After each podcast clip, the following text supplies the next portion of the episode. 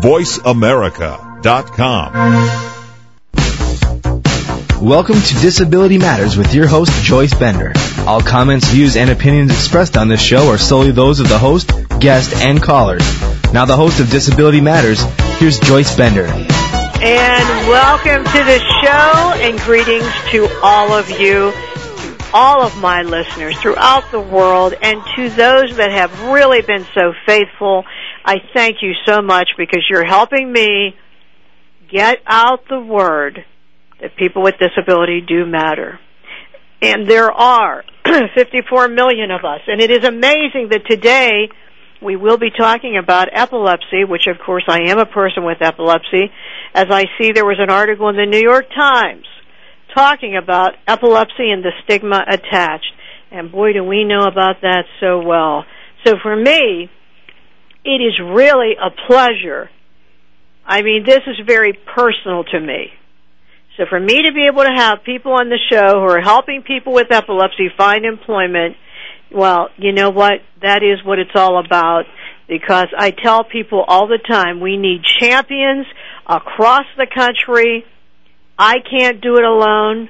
And today we have two of those champions, Curt Willig and Matt Poland. Welcome to the show. Thank you, Joyce. Thanks, Joyce. So, so we can get started for our listeners, Curt and Matt. How did you both become involved in the disability area? Curt, we'll let you go first, uh, just so our listeners know a little bit more about your background. Sure. Well, I attended um, New York University in the early 60s, and I was lucky enough to have a wonderful professor who is still around. He's uh, he's been voted uh, Professor of the Year a number of times at Stanford University, where he is currently. His name is Philip Zimbardo, and um, he's somewhat notorious for some of the experiments that he conducted back in the 60s uh, that were very revealing. But um, uh, I took uh, several courses uh, uh, that he taught in psychology, and at some point he asked uh, our class, in, on the first day of my second psychology course, how much, how many of us intended to be psychologists, and a lot of us raised our hands. And he said, "Okay, for those of you who want to do that." I'm going to require you to find an internship this year and uh, go out and um, do whatever you have found in the way of psychiatry, social work, psychology, uh, rat behavior, anything like that, and um, and then write a paper on it at the end of the year.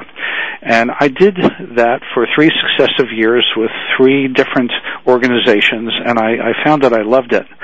It was a wonderful experience, and uh, when I graduated, I uh, joined the staff of one of the organizations. It was a preschool for uh, autistic children that was sponsored by the Lenox Hill Neighborhood Hospital. It was a very interesting job.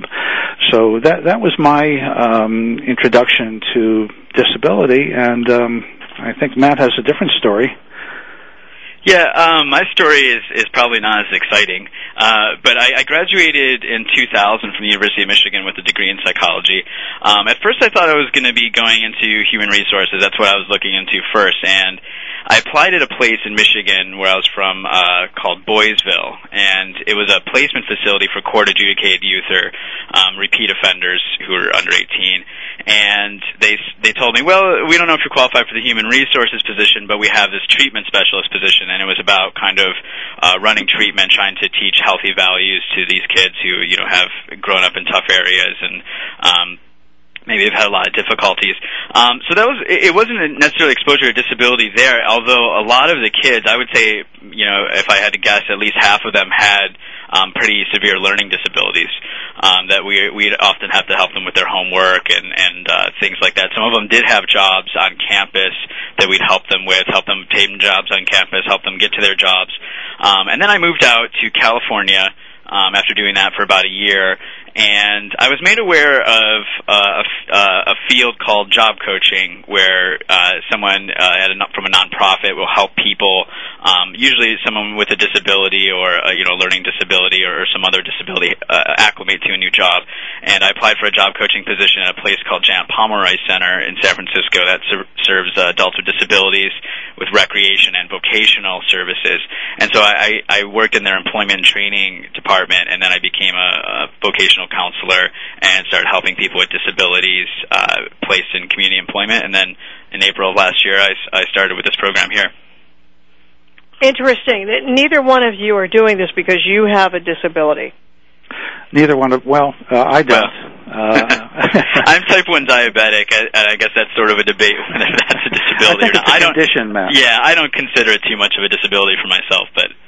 Well, you know, what my point is is sometimes people only work in epilepsy because they have epilepsy. Right. So that is really great that you're doing this because, as I said, we need all the help we can get um, and it's amazing, isn't it, how a professor can have an impact on someone, such it, as what happened to you, Curt? It, it absolutely is. Uh, I, he, he wasn't the only mentor I had, but he was a primary one, and I had another one in a uh, a, a pediatric psychiatrist uh, on a project that I worked with. Um, in East Harlem, and he he urged me to continue my education because uh, he felt that I I was going to get stuck if I simply um, stayed where I was with it with a BA, and uh, went to social work school at his urging. So um, I, I had I was very lucky in the people that uh, uh, I worked with that um, they they saw some potential in me, and um, I think I think mentors are, are extremely important people.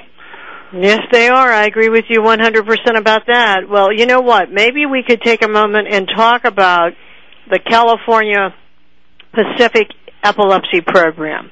Uh, Curt, do you want to tell our listeners what that is? Sure. It's it's what's called in our area a comprehensive epilepsy program. Um, it's based. Uh, our our one is based in San Francisco in Pacific Heights.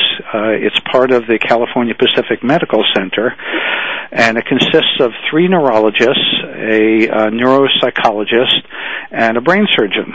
And uh, our docs work with uh, a huge variety of people, from uh, young children to um, to virtually anybody with epilepsy, and they're all epilepsy specialists, which is is quite important. Um, so that's that's pretty much a, a, a skeletal version. Well, what do you mean by a comprehensive epilepsy program?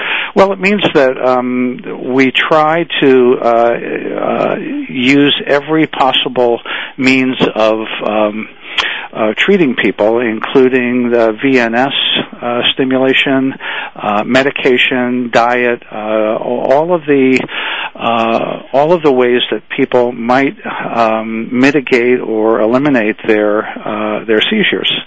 So that's part of it, and part of it is that we we work with a great variety of of ages and seizure um, behavior. Mm-hmm. Well, the according to the article in today's New York Times, which is called "Battling Epilepsy and Its Stigma," uh, 50 million people have epilepsy worldwide, and more than 2.7 million in the United States. Is that uh, is that the same numbers you have? Well, we have. Um, well, first of all, uh, the, the statistics seem right. I, have the article in front of me. Also, uh, uh, we learned that uh, about one percent of the general population have epilepsy and um, we we are uh, Matt and I are somewhat new to epilepsy uh, in terms of um, uh, our experience with with people. So I, I would have a hard time um, analyzing the statistics, but uh, all I know is that we we have plenty of people applying for our services, and the caseloads of uh, our um, epilepsy program and the two others that exist uh, in the Bay Area, which are Stanford Medical Centers and and uh, University of California at San Francisco, both have uh, programs similar to ours, and there's a great demand for our services. So I I, um, I don't know the exact numbers of the people uh, in in this area who have epilepsy, but it's a it's a rather large number. Uh, Matt, we have a uh-huh. question. We have a question for you here from a listener, okay. and that is, could you please give me an idea of the education or academic level of the majority of people you see who are referred to you with epilepsy? Um, so far, it's it's been kind of all over the map with education and experience or work history. We have some people who um, have a high school diploma or less, um, and we have some people who have master's degrees. I haven't seen anybody with a PhD yet, um, but I'm sure they're out there. Uh, so it, it's yeah, it's really varied. So I mean, then you could work with people that do not have a college degree. That's correct. Yeah, it's regardless of education or experience level. Uh, we're working with people also regardless of their seizure control. So some people that we're working with have their seizures completely under control, whether it was through surgery or through medication. Um, and then we have people who, even though they've been taking medications and tried different combinations, you know, don't have their seizures uh, completely under control. And we can still work with them to try to find an appropriate job that's going to be safe for them and make sense for their situation. Okay. Well, when we were talking about that California Pacific Epilepsy Program, apparently doctors from this group went to you, Curt, and asked you to create the PEPS job program. They did. Um, I, I have a friend who is the director of uh, Jewish Vocational Services here in San Francisco, and she happened to be a friend of one of the doctors in our suite, our epilepsy suite, and uh, the doctors uh, for years had been um, asked by a number of their patients about where they could go uh, for help with employment. And uh, the doctors didn't know much about uh, employment services in the Bay Area, and usually they would just tell them to go to the Department of Rehab, or, or, or um, some of them really didn't know um, much about uh, referral possibilities. So uh, they they thought that perhaps they could get a, a grant and start um, a program, and they they were not going to do that. So my friend alerted me about the uh, the possibility, and we had a meeting, and it turned out that one of the patients that uh, one of the doctors had been working with uh, had uh, some very po- positive outcomes for his epilepsy treatment, and he donated a significant amount of money to the CPMC Foundation. So that became the core of the funding for the project that, w- that we started. And I, I wrote a grant, uh, an establishment grant to the Department of Rehab, and that went through. So that's pretty much how the whole thing got started. And it started uh, really primarily because of the doctor's um, uh, perspicacity about their uh, realizing that there was a great need for a specialized epilepsy employment program. Unbelievable that what can happen when you help someone. It is. It, it truly is. You know the example you gave about the person that made a donation mm-hmm. back to the back, you know, to you. Mm-hmm. Yeah. yeah. Unbelievable. Well, we'll we'll talk more about that when we come back. But right now, we're going to go to break for just a couple minutes, and we'll be right back. Don't go away because we'll be back with Curt Willig and Matt Poland from the PEPS Job Program in California. You're listening to Joyce Bender, America's Voice on VoiceAmerica.com.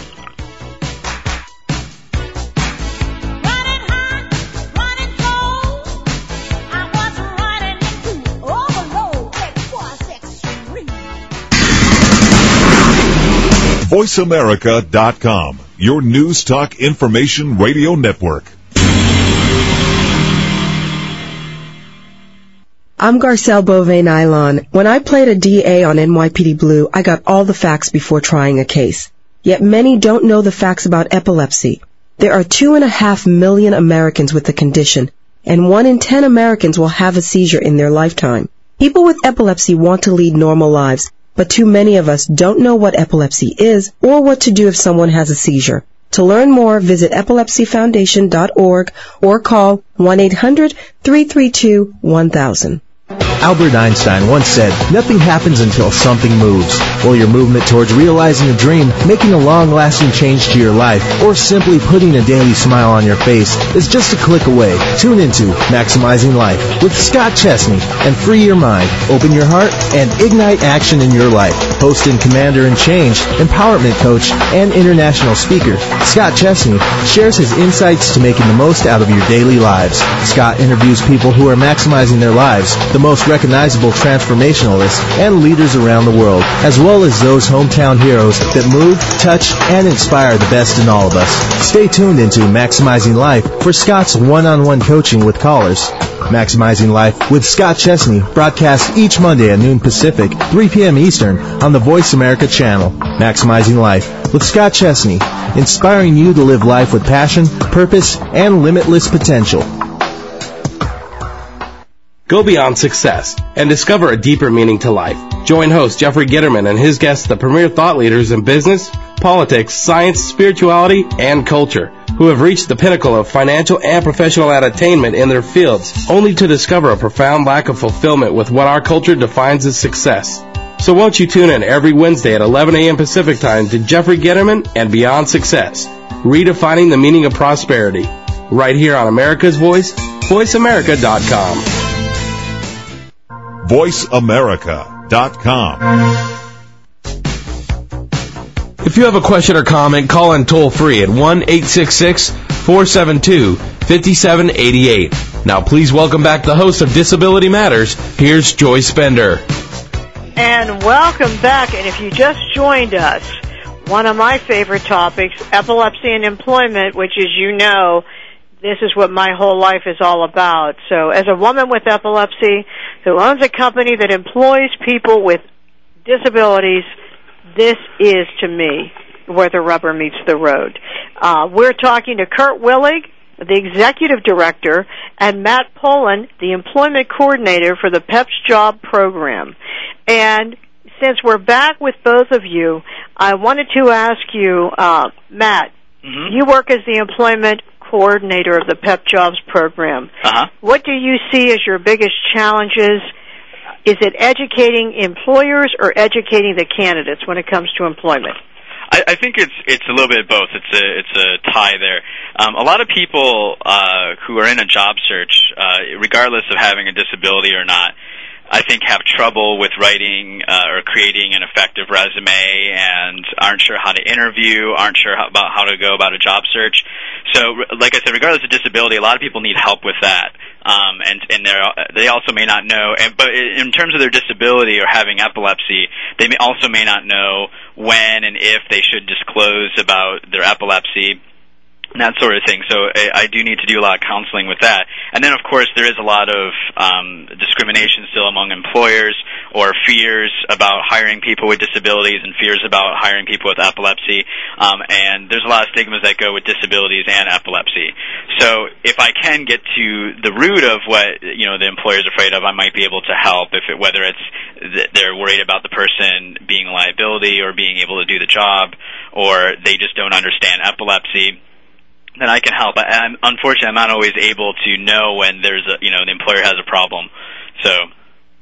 Yeah.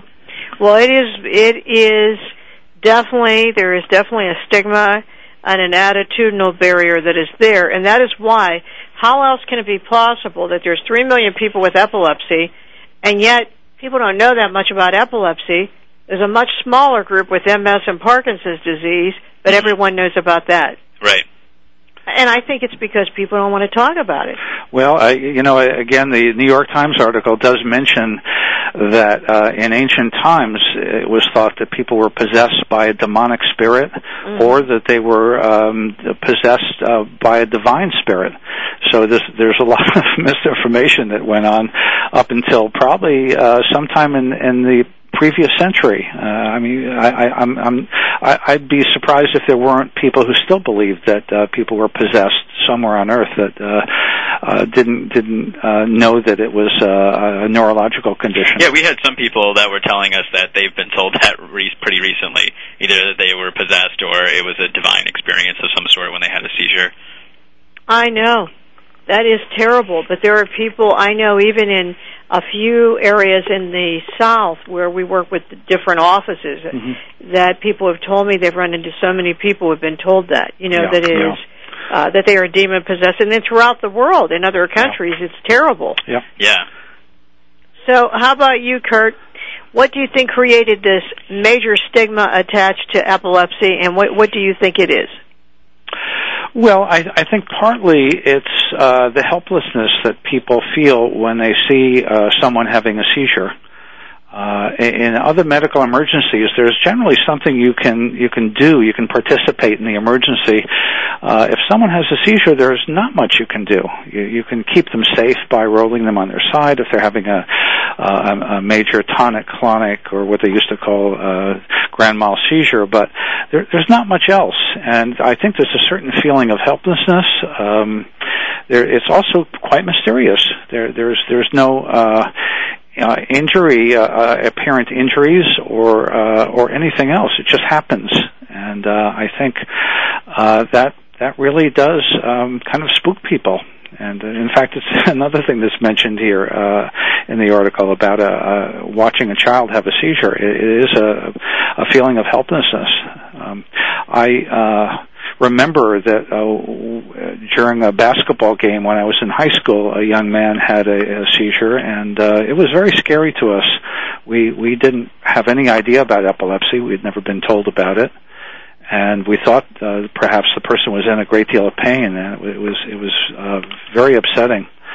So I I guess. Um, my best guess is that it, it's uh, uh, to a lot of people, it's a very mysterious condition, and um, there there is a certain amount of stigma attached to it. That's for sure. Yes, and you know, it's amazing when when you have diabetes, as you mentioned, Matt. Mm-hmm. You can have a you know a seizure, Mm-hmm. and yet people don't mind talking about that. Be- And I think that's because they feel well that would just happen very rarely. Yes. Yeah. Yeah. Whereas with epilepsy, they feel, but that could be all the time. So Yeah. you know that's why they feel differently about it. Mhm. And I asked a group of people just the other day, why do you think there is such a what is the stigma? What is it? In addition to this thing about demon possession, one of them said to me, "Well, that the person's crazy." Mhm. And you know what? When I grew up, I, I and I was, you know, 53 years old now. But when I grew up, I know that a certain individual that had epilepsy, people did think that that you know that they had a psychiatric disability Mhm. Mhm. because they had epilepsy. Right. Do you know what I mean? If people have epilepsy, they think then there's something else wrong with them. Sure. Mhm. Sure. And I don't know. I guess this just comes from lack of understanding, fear. You know, I, I, I don't know what all the reasons are, but that stigma, that stigma can be very, very deadly. Yeah. Well, we we are learning about that, and and some of the people that we are working with, they they have stories about um, uh, being treated like pariahs. So it's uh, it definitely the, the stigma is there. Yeah, well, no, I think another stigma with it is that everyone with epilepsy has grand mal seizures. Um, I think most people's definition of a seizure is what you know what a grand mal would look like, and there's there's actually many different types of seizures. Um, and I, I don't think people also understand that it can be controlled with medication. And we have a lot of people who have seizures only at night. We have people that have absence or petit mal seizures, where it's kind of just like it looks like they're daydreaming for a few seconds. There's no convulsions or anything like that. And there's simple partial, with which is only one part of the body convulsing. And there's a lot of different types. And I don't think people realize that epilepsy includes a lot of different types of seizures. You know, Joyce, we we had a um, a series of focus groups before we actually started working with uh, our participants, and uh, uh, we we learned that uh, there was so much variation in the way people handled having seizures, and there was one gentleman that spoke at one of the focus groups that I was really crazy about. He was a retired salesman, and he drove in a three-state area around uh, Nevada, New Mexico. He he, he traveled um, incessantly selling uh, light fixtures, and uh, we asked them uh, how what what people's attitudes were about epilepsy when they when they uh, learned, and he said, "Well, I, they didn't learn. I told them. The first thing I would tell people when I met them is, by the way, um, I have epilepsy. So if I have a seizure, don't don't let it blow your mind." And uh, I said, "Did that usually work?" And he said, "Yeah, it always worked. Uh, what, what did I care? You know, I I uh, I, I inoculated them with, with those words." And um, I said, "It seemed to work." And he said, "Yeah, it worked beautifully. Uh, I never had any problems with it." So I, I thought that was a, a singularly uh, healthy attitude towards uh, something that he might have tried to hide. I, Yeah. uh, it wasn't everybody's solution, but um, Yeah, there were other people like you. I mean, he was the most uh, kind of forward, you know, you know, kind of putting it out there, you know, person we met. Uh, but there were other people that told me that they would rather tell people up front, you know, tell an employer up front because they've taken on a job and the employer doesn't know, and then they have a seizure, and then the employer freaks out and finds a reason to fire them. Um, so they they now want to make it they make it a policy to tell them ahead of time because they want to know who they're dealing with before they get hired. Um, and then there's other people, of course, who just try to keep it a secret as best they can and don't tell anybody. Um, because of being discriminated against, or, or at least the fear of being discriminated against. My advice on that, because of the Americans with Disabilities Act, you know, you are not required to disclose any disability on a job interview. That's right. That's yeah. right. And and uh, you should not. Right. That's what I tell you people won't get also. the job. You will. I don't care what you think, how great you think companies are. You won't get the job Mhm. as as likely as someone that is not disabled. If you would walk in and say, "Hey, I'm really qualified. By the way, I have tonic-clonic seizures." Yeah, yeah. Whereas after you get the job and you have the offer letter and you're employed, if you have a seizure that you feel, you know, you could be injured or or just it would make you feel better to tell your immediate supervisor, Mhm. you know, then go right ahead and do that. Yeah. yeah. Although I know many people with epilepsy because their seizures are you know, pretty much controlled, they would prefer not to disclose that. Mhm. Yeah. Right, And I right. always tell people it's up to them. Now, Right. as far as keeping it a secret from people in general, you know, obviously I tell the world I have epilepsy, and I always tell people you don't need to be ashamed. Epilepsy is just part of who you are. Mhm. Mhm. And, and to young children, I tell them I think you should talk about it. You know, you should tell people you have epilepsy or not be afraid. Right. And and then if there are people that like in that article don't want to have the little girl over for a sleepover because she has epilepsy, I mean, these are not people you would want to have as your friends anyway. You are absolutely Yeah. right. Similar Yeah, I the- always advise people yeah not to disclose on an interview. Um, I mean, there, like I said, there's some people who, if, for you know reasons that being discriminated against, want want them want to know up front because employers can find sneaky ways to let you go later. You know, and in some respects, I can understand that that then you know who you're dealing with up front. But most of the time, yeah, I advise people not to disclose during the interview, um, and then maybe after the job offer, depending on whether or not they need an accommodation. If they don't need an accommodation, they shouldn't have ever have to tell the employer. Yeah, because you know, when today in the world, when you go on job interviews, you have the gate scr- uh, keeper who sometimes becomes the gate screener. Mhm. That's so if y- you know this person that you meet first, if you don't get past them, you're never meeting the hiring manager anyway. And, and even though the hiring manager that you would work for maybe would not care, Yeah, if you don't get past step one, you're not going to get to step two. right. That's right. You know, so that that's the reason that I say that to people. But Mhm. uh, just as you said, everyone should do what they feel is best, except for one thing: you should never discriminate against anyone else. And we'll be right back to talk to our two champions, Curt Willig and Matt Poland from the PEP Jobs Program. You're listening to Joyce Bender, America's Voice, on VoiceAmerica.com. Don't go away. We'll be right back.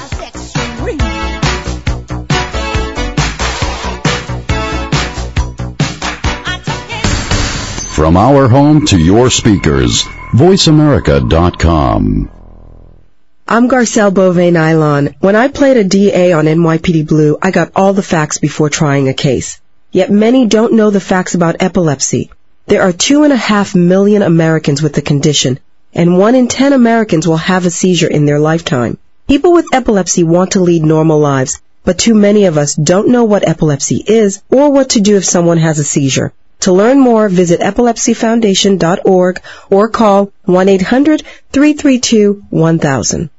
Ever wonder what are the favorite travel destinations of the Hollywood jet set? Where do celebrities like to go when they aren't walking the red carpet? Tune in to Traveris Celebrity Travel Talk with President of Traveris, David Manning, and Lisa O'Hurley, golf aficionado and wife of actor John O'Hurley.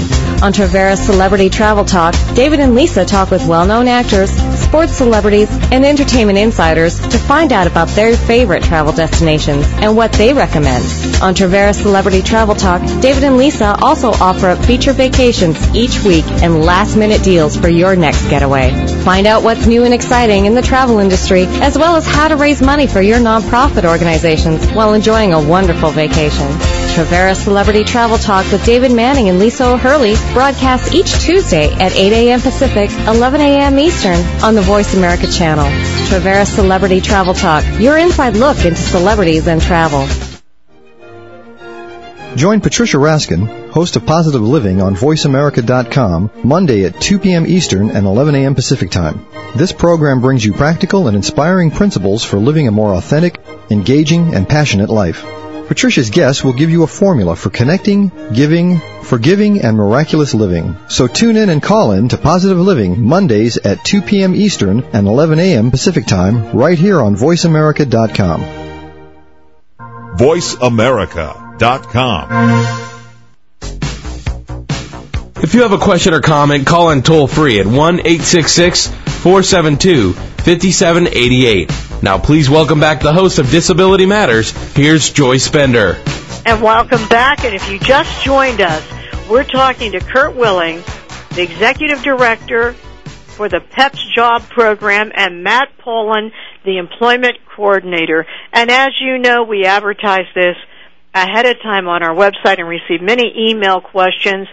Another question right here from Pennsylvania for either one of you, Curt and or Matt, is what advice do you have for me if my child is suffering bullying at school and being made fun of due to having epilepsy?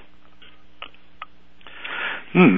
That's a little bit out of our uh, sphere. well, yeah, you have the degree in social work, Curt. I do have a degree in social work, but I also uh, have a, a, a daughter.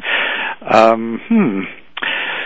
Well, um, I guess I would uh, talk with the uh, the child who's being bullied and find out what the circumstances were uh, of the bullying, and um, I, I would. Um, uh, I would try to uh, f- figure out uh, a good strategy for responding to the bully.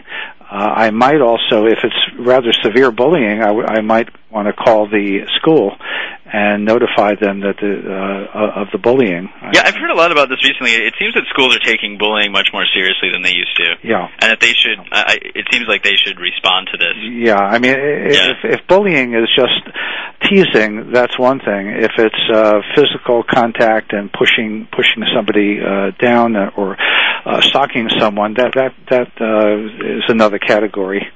Uh, but this this is really not my forte, so uh, I, I would certainly, if, if another caller uh, suggests something um, more than I've said, I, I would probably trust that that caller. Well, I would say number one, I agree with Curt about immediately when something like this happens. I think the key thing is get to the bottom of it. You know, find out what do you mean by bullying. You know, is it calling you names? right. Is it you know just you know teasing you or uh, not that that doesn't matter, but you know you're going to advise the person differently depending on what they're doing. Now, if it's touching, pushing. Um, threatening, even verbally, anything like that, you know, you must tell someone at the school, like the guidance counselor or one of the Mm-hmm. right. teachers, sit down with that person to get advice from them, because you know, if your child has epilepsy, you can't take a chance of something happening. Do you know what I mean? Yeah. Anything could happen if they would do something while the person's having a Mm-hmm. Yeah. a seizure, and Very- sometimes very so. people not educated do really stupid things. But the other thing you've got to do is get new friends for your child. Get new friends. You know, there's strength in numbers. Remember you're talking about mentoring and all of that? hmm And buddying, Curt? Yes, I do. Yeah, the more friends you have, the better off you are. It's Yeah. really sad Yeah. that, you know, this happens and it goes on, but it does. Yeah, unfortunately, it's a part. Uh, it's a part of childhood, Yeah. especially with boys. Yes. hmm Yes. It's hard when you have a disability and people make fun of you. That's for sure. That that is, it, and it is cruel. So that's why I always tell people get involved in activities because you know what? Once you get other friends, it's funny how that stops. A good example I would give of that is the quarterback of the uh, Pittsburgh uh, football team here in Pittsburgh, the Panthers. He spoke at this event I was at and talked about how, from when he grew up, his friend had Down syndrome and they became best friends. Boy, it's amazing how the world changes when people see you with different people all the Mhm. time like yeah, that. Yeah, that's a really good point. It is amazing how that Mhm. changes. Well, Curt, over the past few years, we have this ongoing problem, which is frequently discussed on my radio show, which is this high unemployment rate, which, by the way, is 65% for Americans with significant disabilities in the United States today. My question is, do you think it is even harder for people with epilepsy out of that group? Well, uh, I, I think it's uh, fair, we're a fairly young organization, and um, we, we've been open for all of about nine months. So it's a little hard for us to judge that, or at least it is for me to judge that. Um, I, I, I do want to say that um, 504 and ADA have, I think, made a significant dent in uh, in at least the legal aspects of uh, people being rejected because they they have a disability. And uh, I think there's uh, more of an awareness, especially in large cities uh, with um, a lot of resources, that uh, there is something you can do about being discriminated against if you have a disability. Um, so my take on it is that uh, it's it de- first of all it depends on the kind of uh, seizures you have. I think if you have um, seizures that are very hard to detect, uh, the the going is going to be a little bit easier than if you have uh, fairly um, severe seizures like tonic clonic seizures, uh, and they're they're refractory. But uh, I'd say that our experience uh, has been somewhat limited uh, in terms of um, the, the amount of time that we've been in business. We've worked with about 25 people so far, and um, they have very different stories. Some of the folks uh, have come to us for essentially a brush up of their resume. They're very verbal. They are self confident. Sometimes we work with people who uh, have uh, really had uh, a great deal, experienced a great deal of discrimination, and have have had a, a very rough time in their employment career. Uh, I'd like to think that it's going to get better with more uh, awareness about um, about disability. Uh, so that that's my take on that, uh, Joyce. How about you, Matt? Um, I, yeah, I think like Curt said, it, it might depend on what type of seizures they have, whether or not they're under control.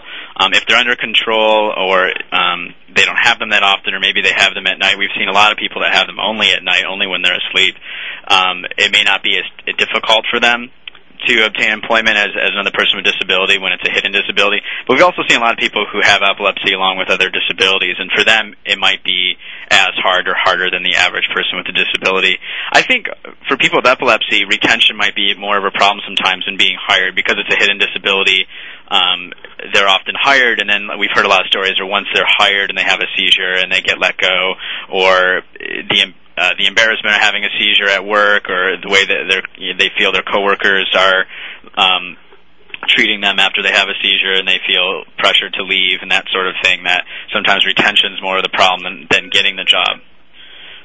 Yeah, I would say that people uh, people with epilepsy, and there are certain other groups, people with psychiatric disabilities, you know, various disabilities. I think it's disabilities that people aren't that aware of or feel comfortable with. Mm-hmm. Um, you know, they do have a harder time gaining employment, but one thing I would agree with, it depends on the severity of the seizures. Yeah. Mm-hmm. Yeah. There is no doubt about that. Just today I was talking to a friend of mine who used to be the chief operating officer of Highmark. His name's Keith Kapmeyer, wonderful man that really stood behind me when I first started my company. Mm-hmm. And when I was talking to Keith, I said, remember what you told me once? The more significant the disability, the harder it is to find employment for the person. Yeah. And that is true across the board and is absolutely true with epilepsy. The more seizures, the more difficult. Yeah. One of the things that we are working on, Joyce, is uh, the, the uh, forming of uh, a mentor program. And it's for people who would like a mentor, uh, somebody to vent with, uh, somebody to um, offer advice, somebody just to stick with you as you're looking for work. And we have three people who have volunteered to be mentors, and we've already started assigning uh, mentors to uh, some of the folks who are about to begin employment.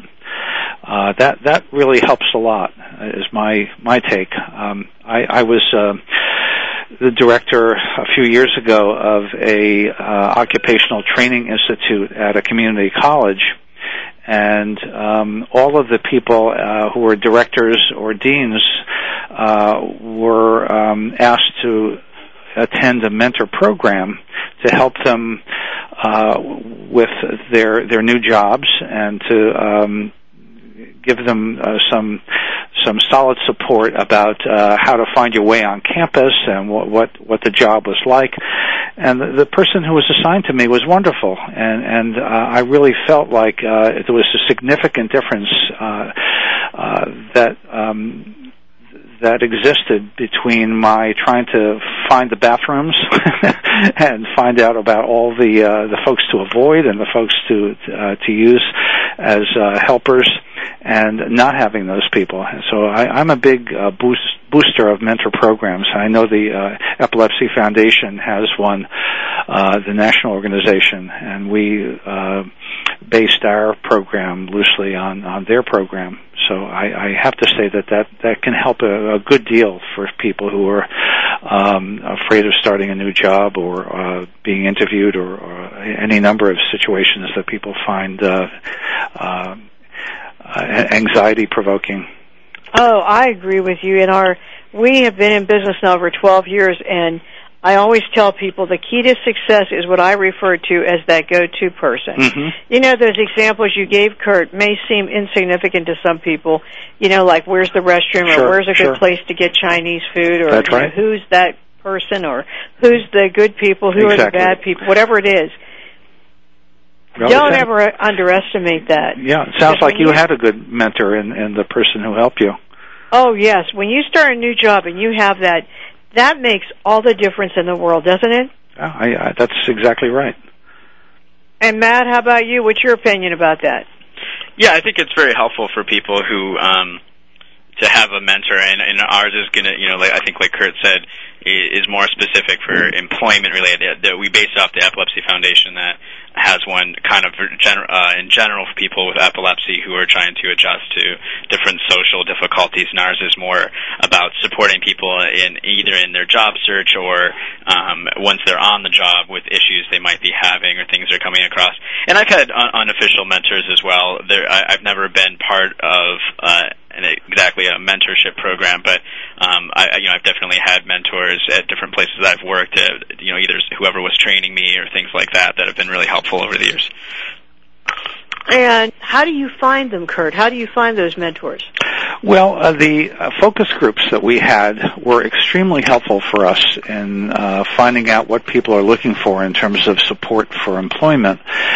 And um, at the uh, at some point, well, we we had a long list of people that uh, gathered for these focus groups. I think we had about five groups, and uh, we probably met with a total of I don't know sixty or eighty people.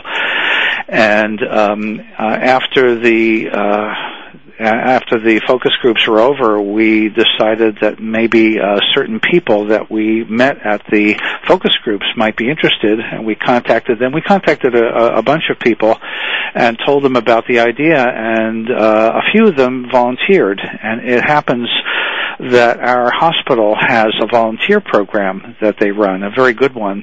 It's a, it's a three-hour orientation to volunteer work. So we sent our potential mentors uh, to the volunteer program uh, to get some ideas about what they should and shouldn't do about confidentiality. And uh, the other nice thing about the volunteer program is that it uh, protected us uh, uh, in, terms of uh, risk uh, of having somebody like a mentor uh, do something that they shouldn't do. So we, we were essentially um, insured by the uh, hospital for um, uh, some possibility of inappropriate behavior, which we were certainly not expecting. But uh, the the volunteer program, uh, the the orientation program, was an excellent program, and our people have gone through it. And uh, uh, anyway, that's that's a long answer to your short question of uh, how how we got them. And I don't think we're going to have any problem in growing the mentor program as we need it. Great. Now, Curt and Matt, um, anyone listening to the show today, if they want to reach you or get involved in this program or know someone that would like to, how do they do that? Well, first of all, uh, our our program um, is kind of small and it's specific to a certain area, and we're we're doing our best to direct people who might be outside the area. We can only we can advise or, or maybe refer people that are outside our area, but we can only di- directly provide services to people in the the three counties here in California until we're able to expand or possibly set up other programs. But if anyone has any questions or would like to find out more, you know, about what might be available in their area, um, or because there's a lot of uh, services that are either national or by state or things like that that um, we can help people find. Uh, my phone number is four one five six zero zero one three seven eight, and uh, my email is Poland P O L A N D M at sutterhealth.org. All right. And we'll get that again when we come back from break. Yeah. You're listening to Matt Poland and Curt Willig from the PEP Jobs Program. We'll be back to close the show, and I'll get you that information again. You're listening to Joyce Bender, America's Voice, where disability does matter on VoiceAmerica.com. Don't go away.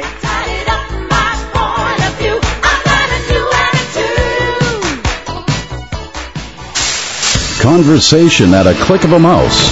VoiceAmerica.com. I'm Garcelle Beauvais Nilon. When I played a DA on NYPD Blue, I got all the facts before trying a case. Yet many don't know the facts about epilepsy. There are two and a half million Americans with the condition, and one in ten Americans will have a seizure in their lifetime. People with epilepsy want to lead normal lives, but too many of us don't know what epilepsy is or what to do if someone has a seizure. To learn more, visit epilepsyfoundation.org or call 1-800-332-1000. Here's a show for baseball players, coaches, parents, and those who love the game. At least 90% of sports success, including baseball, requires mental strength in order to fully benefit from technical ability. And the higher the competition level, the more critical it becomes to possess mental muscle. Tune in every Tuesday at 4 p.m. Pacific Time to Championship Thinking, hosted by Jim Meyer, and brought to you by the National High School Baseball Coaches Association. Jim, sports psychology coach, trainer, and author of numerous articles and the workbook, Championship Thinking, Building Mental Muscle in Baseball, simplifies the mental game with easy to understand tools and tips. With his weekly guests, Jim draws from successes with professionals, college, high school, and youth teams, coaches, and players. Learn how to remain confident and focused at crunch time when pressure, tension, and anxiety like to make an uninvited appearance. Tune in and tune up your mental and technical knowledge and skills with Championship Thinking every Tuesday at 4 p.m. Pacific Time right here on America's Voice, Voice America. Albert Einstein once said, nothing happens until something moves. Well, your movement towards realizing a dream, making a long-lasting change to your life, or simply putting a daily smile on your face